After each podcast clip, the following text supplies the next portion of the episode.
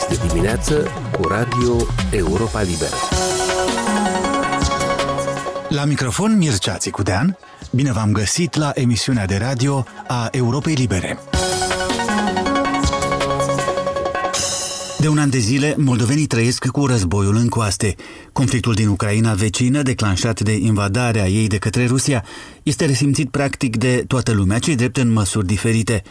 Gradul de suferință sau de stres nu se poate măsura cu exactitate, însă putem spune fără mare teamă de a greși că puțin sunt moldovenii care să aibă un contact mai direct cu războiul decât cei din extremitatea nordică a țării. Statul Larga din raionul Briceni se află la numai 5 km de granița cu Ucraina și a căpătat o nedorită celebritate pentru că acolo au căzut fragmente de rachete rusești destinate Ucrainei.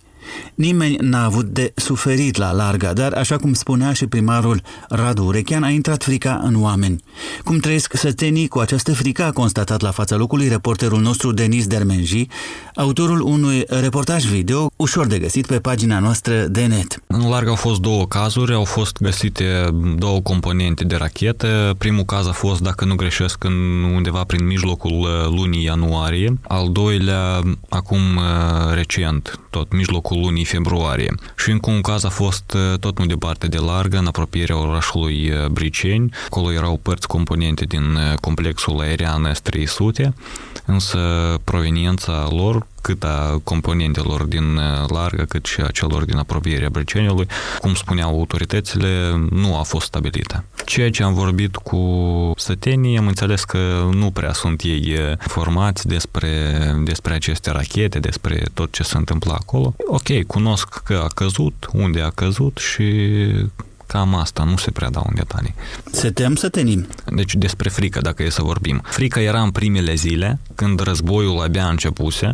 Era un val uh, enorm pentru un sat din 2000 de, de locuitori, dacă nu greșesc. Un val enorm de refugiați ucraineni și de la care locuitorilor și li s-a transmis această frică, această panică. Uh, deci închipuiți-vă că uh, trăiți voi așa bine, aveți probleme, sigur, dar izbucnește un război în țara vecină și aveți 3-4 uh, km până la graniță cu acea țară, cu acel război. E o problemă. Se schimbă, cred că, ceva în asemenea cazuri. Am înțeles că a plecat ceva lume de acolo.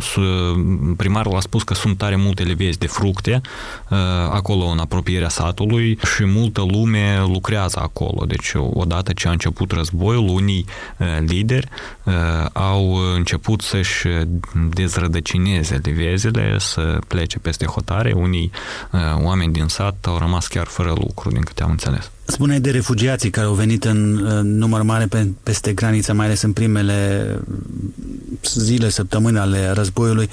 Au rămas unii în largă sau deloc au trecut mai departe spre Chișinău, spre, spre alte părți? Uh, ce ține de refugiați, au fost mulți în primele luni de invazie și mulți din ei nu se prea opreau, uh, nu se rețineau acolo, plecau spre Chișinău și de acolo în țările europene. Am vorbit cu o doamnă care gestiona centrul și îl gestionează în prezent, centrul pentru refugiați. Ea lucra cu ei, ea spunea că se opreau pe câteva ore sau uh, câteva zile maximum. Erau doar câteva cazuri acolo când era o familie care a stat în jur de 5 5 luni pentru că trebuiau să se adreseze la medici și nu puteau să plece mai departe. Te-aș mai întreba, Denis, dacă se poate observa din discuțiile cu localnici vreo oboseală de, de, de tema ucraineană, vreun fel de, de nu, că nu mai vor să audă de asta sau sunt în continuare oamenii interesați, sunt implicați în discuțiile politice din jurul ei? Mm, m-am mirat când am intrat în cabinetul primarului și am văzut că dumnealui privește știrile. Era acolo un, un post de televiziune care transmitea ceva informație despre războiul din Ucraina și apărea și președintele Ucrainei acolo și președinta Republicii Moldova și l-am întrebat dacă mai, mai, mai urmărește lumea pe aici și el spune că el se străduie să, să urmărească, să fie curent și să transmită cumva și uh, locuitorilor, dar lumea evident că a obosit uh, au obosit de, de acest război, chiar dacă și se află la, la graniță, în apropiere nemijlocită, uh, lumea își vede de lucru, își caută de lucru pe acasă. Primarul, cum a spus că dacă în primele zile le era frică, acum uh, deja sunt mai veseli și încă o, o chestie, dumnealui a spus că Înainte de război, uh, localnicii mergeau uh, foarte des uh, la piață în Ucraina, acolo în regiunile alea, lângă Carpați. Când a început războiul, evident că nimeni nu se mai ducea acolo și acum, din câte am înțeles, lumea tot a, a reluat aceste curse spre, spre piață din Ucraina. Deci unele lucruri revin la normal chiar dacă războiul continuă. Da, da.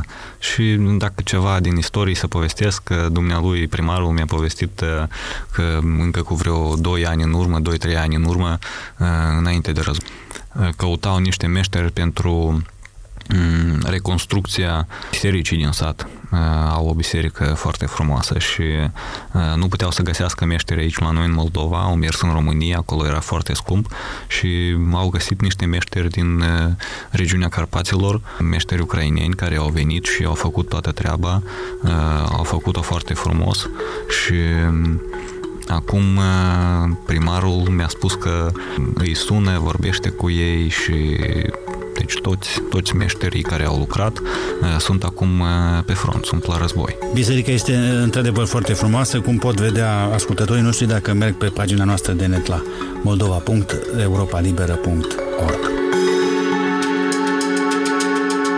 A fost Denis Dermenji.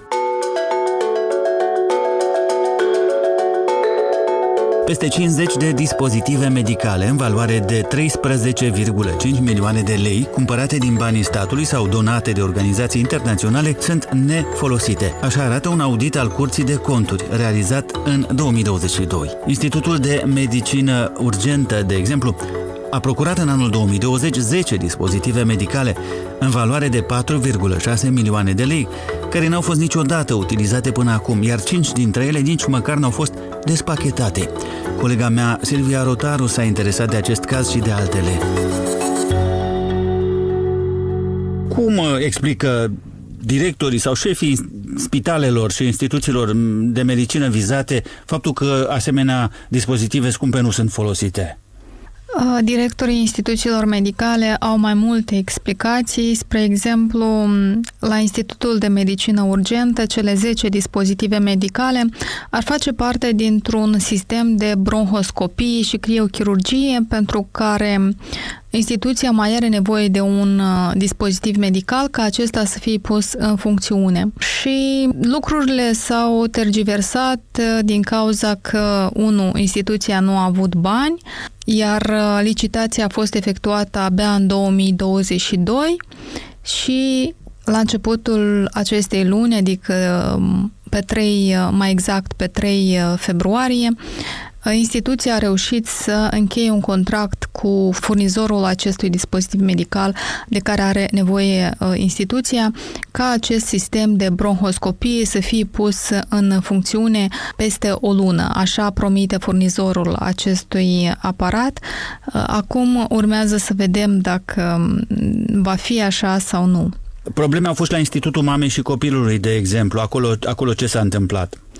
Aici directorul uh, Sergiu Gladun spune că anul trecut, în 2022, instituția a primit foarte multe aparate, dispozitive medicale uh, și practic nu au mâini, adică nu au oameni care să le instaleze au prea multe aparate, dar uh, nu au timp să le instaleze, plus se mai fac în anumite secții um, renovări și asta um, a tergiversat uh, instalarea acestor aparate. Ei au 40 de dispozitive medicale în valoare de 1,9 milioane de lei care promit că anul acesta vor uh, funcționa. Silvia, a treia instituție din uh, raportul de audit este Centrul de Medicină Legală. Cum, e, cum stau lucrurile acolo? Da, noi despre Centrul de Medicină Legală am mai scris anterior. Este vorba despre două aparate care stau în depozite de aproape 10 ani din păcate, aceste aparate nu vor mai fi puse în uz pentru că unul dintre aparate este un procesor ADN și acesta a fost uh, procurat cu anumite încălcări și pe acest caz a fost pornit un dosar penal în anul 2015, dosar care încă se mai află pe rol și care uh, nu știm cu ce se va termina. Al doilea aparat deja Mm, să spunem, a fost tot procurată în 2013, a fost o donație, de fapt, a unei organizații internaționale, iar acesta mm, o să fie dus la metal uzat, așa cum spune directorul instituției, pentru că astfel de aparate deja în medicină sunt învechite. Cine supraveghează toate lucrurile astea? Sunt spitale publice, bănuim că exact. Ministerul Sănătății, da? Da. Și ce spune Ministerul? Bine, de supravegherea și controlul dispozitivelor medicale se ocupă Agenția Națională pentru Sănătate Publică, iar politici sau strategii face Ministerul Sănătății. E bine, nici într-o instituție, nici în alta nu există oameni care să ducă o evidență a acestor aparate și din cauza aceasta multe dispozitive medicale nu sunt controlate an de an. Deci toate dispozitivele medicale trebuie să fie controlate dacă ele mai pot fi puse în uz dacă le lipsesc ceva.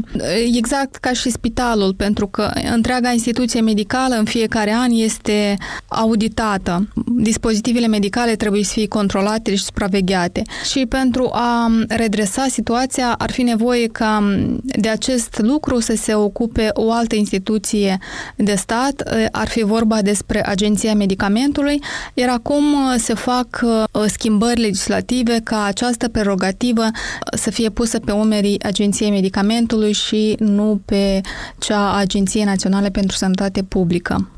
Auditul um, mai spune că multe echipamente sunt neînregistrate sau um, anumite echipamente din cadrul dispozitivelor medicale nu sunt înregistrate pentru că nu are cine face acest lucru, adică există o mare lacună în sistemul medical și din cauza aceasta suferă pacientul pentru că dispozitivele medicale încep să se uzeze, ele trebuie verificate an de an și pacientul este cel care uh, într-un final suferă. A fost Silvia Rotaru. În prezent, Rusia este practic exclusă din formatul de negocieri 5 plus 2 în problema transnistreană, iar din acest motiv, în programul de guvernare al cabinetului Recean, la capitolul Reintegrarea țării figurează numai formatul 1 plus 1. Așa ne-a spus analistul Igor Boțan.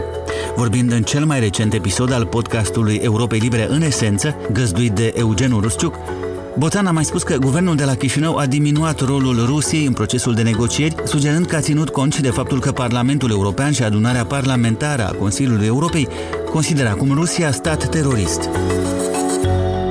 Pe partea de reintegrare a celor două maluri ale Nistrului, în programul de guvernare nu figurează instrumentul de negocieri 5 plus 2, ci doar formatul 1 plus 1 în esență, ce ar însemna asta? Asta ar însemna că uh, rolul Rusiei în procesul de negocieri este diminuat. Rusia este exclusă, practic, pentru că în format 5 plus 2 uh, ai Ucraina și Rusia care sunt în război, iar Rusia mai este considerată de către Parlamentul European, de către uh, adunarea parlamentară a Consiliului Europei, este considerat uh, stat, uh, iată, terorist. Ar însemna asta că Chișinăul ar trebui să discute mai intens uh, la direct cu Tiraspolul? Sigur, asta o se are în vedere că Chișinăul uh, trebuie să discute cu Tiraspolul, dar dacă ne uităm la capitolul respectiv, uh, deci vedem un lucru straniu pentru programele de guvernare. Anterior, programele de guvernare o se refereau o soluționare a problemei transnistriene. Aici nu vedem drept sarcină soluționarea problemei